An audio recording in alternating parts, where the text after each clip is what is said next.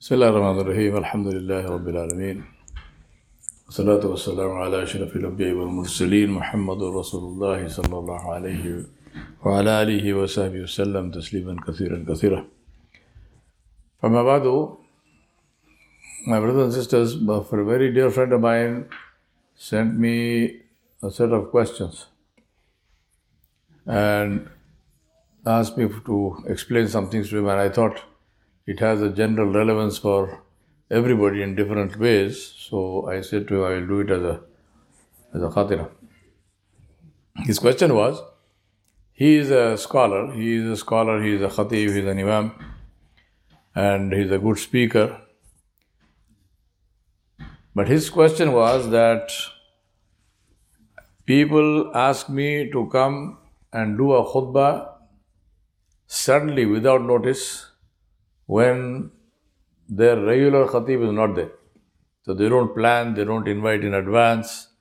Suddenly regular khatib is not there, then they call me. And I, I think this is very disrespectful. You know, how can they treat me like this? As if I have no importance.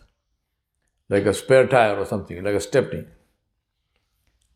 Second uh, question was that when they have the regular khatib, then there is a, you know, usual stuff. There's a poster with a picture of the khatib on it and his name and Sheikh Fulan bin Fulan and whatnot, whatnot.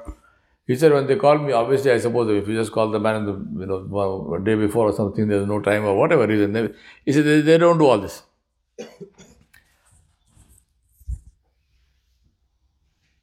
Now his question was that so I feel bad. I feel bad that they are not respecting me. They are not, uh, you know, they're treating me as if I am some spare part. And uh, and so he said to me, he asked me a question. He said, "Is this a problem with me, or is this something that they are doing, which I should, you know, do something about it?" Now, before I sort of tell you my explanation to that important thing to remember for all of us, which is the hadith of Rasulullah. He said that the one who does not have affection and kindness for our youngsters, for the youth, for the children, and who does not have respect for the elders, and by elders means by age, by ilm, and so on. He said, Nabi Sallallahu said, this is not, this person is not from us. So very clear hadith and very, uh, you know, we should think about that. I mean, if you are not respectful of your own uh, your own scholars and your own uh, elders and so on, then there is no place. That person is, you know, is, Islam is deficient. So obviously, that part of it is clear. Now, how do you look at this? What is the way to look at it? I remember and remind myself of one of the sayings of Imam Shafi Rahmatullah Imam Shafi Rahmatullah said, if you do not want to be hurt by undeserved criticism, uh, listen to this one. He said, if you do not want to be hurt by undeserved criticism, do not be happy with undeserved praise. Hmm? Do not be happy with undeserved praise. Now, what is the state of most of us? Nobody likes criticism. I mean, the, the criticism if you say you like criticism, then I would say something is wrong with you. You might accept it, you might, you know, somebody criticizes you, might say, okay, this is a good thing I, I got, but nobody likes it. But undeserved criticism, we get very angry, right? We get, how can you say that? But what about undeserved praise? When people, especially introductions, I mean, introductions are a killer. And I should know. I mean, I've been doing public speaking for now for almost 40 years. When they introduce you, oh, this is so and so and so and so and so and so, this and this and this, we feel very nice. So Imam Shafi said, if you want to be, if you don't want to be hurt by undeserved criticism, don't feel happy with undeserved praise. Now the question of my friend, people call me at the last minute. The way I see it is, imagine that you are driving, you got this brand new Tesla or you know Mercedes Benz or uh, you name your your dream car, right? It's beautiful dream car, top of the line, fully loaded. You're going down the highway, and one of your tires bursts. Right? Tire got burst. Now you pull over to the side, and then you go to the back, you open the boot.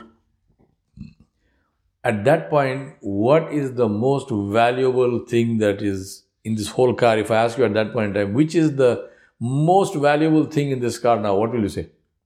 The spare tire. I said, no, no, no, no, come on, you got it all wrong, man. I mean, what spare tire? It's a piece of rubber, right? What about this beautiful onboard computer? what about this thing that talks to you? What about this, you know, the, the, the absolutely fabulous upholstery? And you, you said, forget all that. This spare tire is the most valuable thing at this point because without this spare tire, I'm going to be spending the night on this highway. Right? That spare part you need, maybe a little thing. But that little thing is your lifesaver at that point in time. If you didn't have that little thing, all the rest of it doesn't matter. So, one way to look at this is they call you at the last minute, what does it tell you? You are the most valuable thing in the world. There is nothing more valuable than that. If you did not respond to them, then they are going to have a crisis in their Jummah because there is nobody to, to, to do the khutbah. And what will happen? So you are, when they are calling you at the last minute, what does it mean? It means that you are the best thing that happened to them at that point in time. You are the most valuable thing. So should you be happy or should you be upset? Second thing, this issue of izzah. People don't give me enough respect. So my, my simple question is, how much is enough respect? Huh? how much is enough? You know, I love history. I'm a, I'm a student of history and I love to read history because history teaches you lessons. SubhanAllah, Ajib. They say that the wealthiest man, the richest man who ever lived on the planet was Mansa Musa. He was the king of Mali. And Mali had gold mines and Mansa Musa had mountains of gold. Now Mansa Musa decided to go for Hajj. So now he's going from Mali all the way to Mecca. So he has this big kafila with him, big, uh, you know, people with him, entourage, and so on and so on and so on. They reached Egypt. So when they reached Egypt, who is the who is the Sultan? Malik al Kamil. Who is Malik al Kamil? Malik al Kamil is Sultan Salahuddin Ayyubi's nephew. Salahuddin Ayyubi has passed away. Nuruddin Zangi before that, before him has passed away. Malik al Kamil is the ruler of Egypt. And Malik al Kamil was a, one of the greatest of, of the rulers. I mean, Malik al Kamil was the one who destroyed the Third Crusade. And after that, there were no crusades. But at this point in time, this is before the Third Crusade, he is there. So now Mansa Musa lands up in Khaira, in Egypt. So he's camped there. The ministers from Malik al Kamil's court they come to him and they say, please come and meet the king. So Mansa Musa says, sure, no problem. They say, but there's, a, there's an issue. What's the issue? He says the protocol in our court is that when you come to meet the king, you have to kiss his foot. This is a Muslim king saying this to another Muslim king. Hmm? Protocol is you have to you're not making sajda, but maybe in this case sajda is better. But he said, you are, you must kiss his foot, and his foot has a boot, so you are kissing his shoes. Mansa Musa said, go to Allah, I will not do it. Mansa Musa, black African. Malik al Kamil, Arab. He said, I won't do it. Now, this went on for almost two to three weeks. Now Mansa Musa's position is not good because he has no army with him. He's going for Hajj. Malik al Kamil, that's his kingdom. And if the man was strong enough to beat the crusade, you bet he had, he had some army to talk about, right? So eventually, the ministers and the courtiers of Malik al Kamil, they persuaded Mansa Musa, they said, please, for one thing, just, just come and do it and be done with it, finish, khalas. We don't want anything bad to happen to you. We don't know these kings, their mind. Suddenly something happens, just do it. So Mansa Musa decided to, he said, okay, he went and he kissed his foot. And of course, Malik al oh, very happy, oh, mashallah, you are my guest. I mean, if I was there, I would say, man, give me a break. Your guest, you make your guest kiss your foot. What guest? Anyway, so he said, oh, no, no. Now, what did Mansa Musa do? Mansa Musa then started giving charity. Mansa Musa gave so much charity that it collapsed the economy of Egypt for 12 years. For 12 years, the price of gold in Egypt went to zero. There would be bits of gold lying on the street, nobody would pick it up. Like, for example, if you, if you see a piece of iron lying on the ground, will you pick it up? You won't pick it up. That was the state of gold. so Mansa Musa gave so much of charity to collapse the economy. Now, my reason I'm saying all this is how much izzat do you want? How much izzat do you want? Here was Malik al Kamil who made this very, very, very rich monarch kiss his foot. Who became Muazziz and who became Mudil. Huh? You must remember this thing because when we read the Quran, Allah subhanahu wa ta'ala said, تُعِزُّ مَن تَشَاءُ وَتُضِلُّ مَن تَشَاءُ Who is the one who gives izzah? Allah subhanahu wa ta'ala. Nobody else. People can say anything they want to you. They can say, oh, mashallah, subhanallah, you're, you know, Shaykh al-Akbar, Shaykh al-Kabir, Baharul Ulum. What does it matter? You know it is garbage, right? So why, why do you feel happy about that? And same way, if somebody says, you know, you are this, this, I don't want to use, use bad word, but you know that is also garbage. Both are equally untrue. So why are you bothered? And if you are bothered, what does it say about yourself? That is why I always remember my Shaykh, subhanAllah, may Allah subhanahu wa ta'ala fill his cover with nur and give him Jannatul Firdaus Allah. He used to say, You are one sperm. Eh? And because I know something about genetics, I will say you are one sperm that got lucky. Because out of the God knows 10 million sperms that your father, father rejected, you are the one who got lucky and found an egg, and so you came out of the world. What izzat is there for a sperm, brother?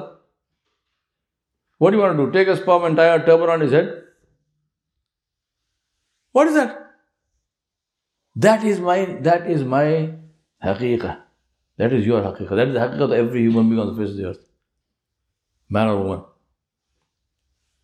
One drop of semen. What izzat do you want? Izzat is only in inna izzata lillah. Complete, only Allah. And when Allah wants, li Rasul wa lil mu'mineen. Sallallahu alayhi wa. So, Alhamdulillah, we must look at pleasing only Allah subhanahu wa ta'ala.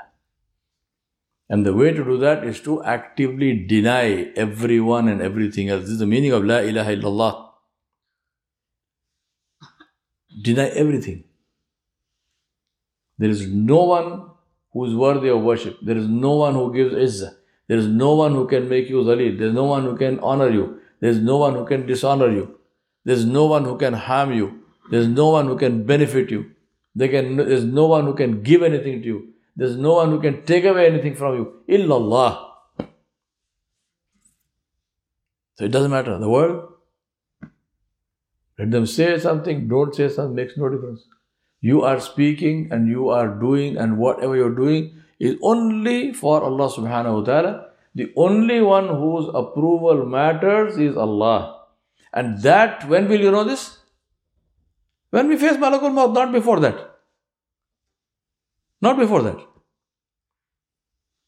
Before that, whatever comes, maybe. Some of the ulama have said, mashallah, that if without asking if people are, you know, love you and they respect you and so on, inshallah, this is ta'ala. But this is all conjecture. For sure, when will I know? that Alhamdulillah, inshallah, Allah subhanahu wa ta'ala liked what I did. When will I know this? Absolutely, certainly, without a doubt, when I die, not before. So, until that day, keep working only for the pleasure of Allah. Say Alhamdulillah. If you are, especially if I'm talking about the people who are, you know, khutbah and so on, who speak and khatib, if you are making a khutbah and very few people come, thank Allah subhanahu wa ta'ala. Alhamdulillah Rabbil Alameen. Ya Rab, because I, the witnesses against me are only so many. The nature of the human being is what? Is to criticize, is to bear witness against. So, Alhamdulillah, Allah saved me from this fame, from this name. What did Nabi Sallallahu say? He said, Fame and money. These are the two things, they are like wolves, two wolves in a sheep pen. What happens with wolves in a sheep pen? They won't kill one, they kill everything. They won't eat it, they just slaughter them. In another place, he says it's like fire in dry wood. Nothing is saved. So, Alhamdulillah, nobody knows me. Alhamdulillah, when I speak, only a few people come. Alhamdulillah. Thank Allah subhanahu wa ta'ala. Alhamdulillah. If a lot of people come, make lot of istighfar. Make a lot of istighfar. Because what did Allah subhanahu wa ta'ala say? Sallallahu إذا جاء نصر الله والفتح then what ورأيت الناس how many يدخلون في دين الله أفواجا then what to do فسبح بحمد ربك واستغفره إنه كان توابا he is the one to forgive make tasbih of Allah and make istighfar not don't say oh wow man see what I did you know mashallah put on Facebook everywhere, oh my brother, you know what? So many people accepted Islam at my Inna lillahi wa inna ilayhi rajiun. Fasabbih bihamdi rabbik wastaghfir. Ya Rabb, whatever good comes, it is only because you gave it. And me, I make istighfar. This is what we are taught. This is what the Kalam of Allah teaches us. This is what Rasulullah teaches us ask Allah subhanahu wa ta'ala to correct the ikhlas of our niyat and to fill our hearts with sincerity, with ikhlas, and to make us people who work and who will work only for the pleasure of Allah. Nobody and nothing else. And ask Allah subhanahu wa ta'ala to make us among those who will express our gratitude to people, who will respect our elders and our scholars, and who will be affectionate to our children. Both sides are important. But from, from a personal perspective, we ask Allah to keep us in a state where we are not complete equanimity, where we face the world, good or bad, with peace and with equanimity. وصلى الله على نبي الكريم وعلى آله وصحبه أجمعين برحمتك